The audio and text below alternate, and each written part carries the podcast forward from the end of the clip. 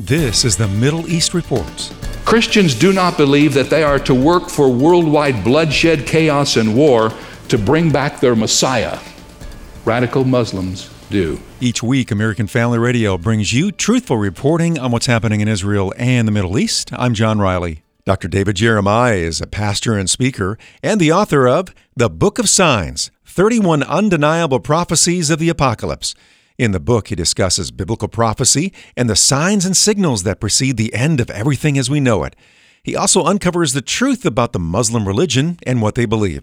He shared with his congregation the differences between the Muslim religion and Christianity. I would like, just for the sake of our discussion today, to give you some very clear distinctions between who we are in Christ and what Islam proclaims. First of all, Christians do not preach the genocide of a particular race of people. Radical Muslims do.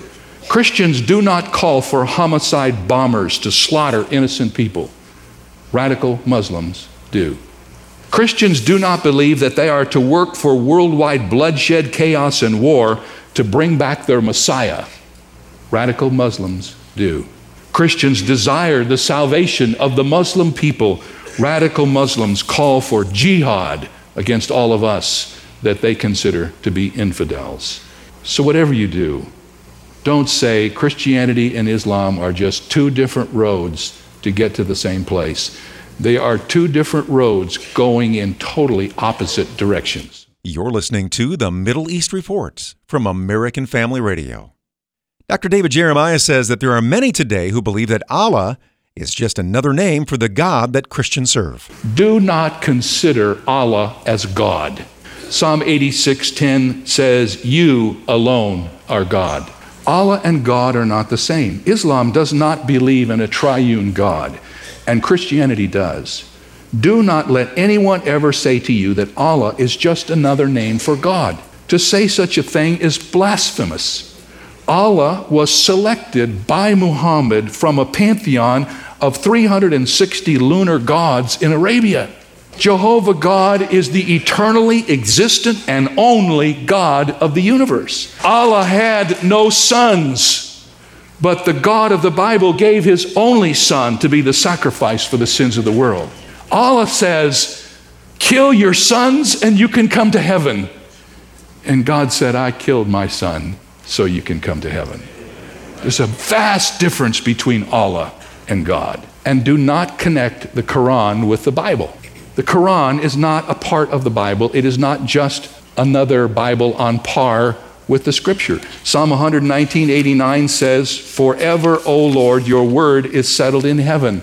There are many who say that we should consider the Quran on the same level as the Bible. Actually, the Muslims believe that the Quran is the mother of all books and that the Bible is subservient to the Quran. But such is impossible.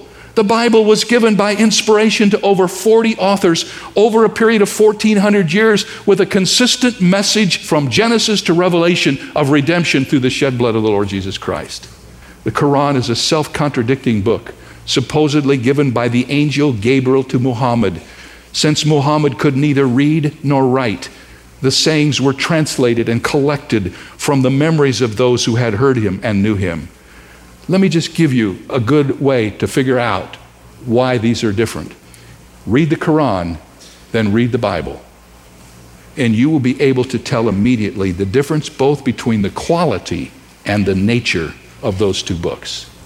The Quran is not the Bible, nor is it on par with the Bible. Find out more about the ministry of Dr. David Jeremiah and this book that he's written called The Book of Signs by visiting davidjeremiah.org.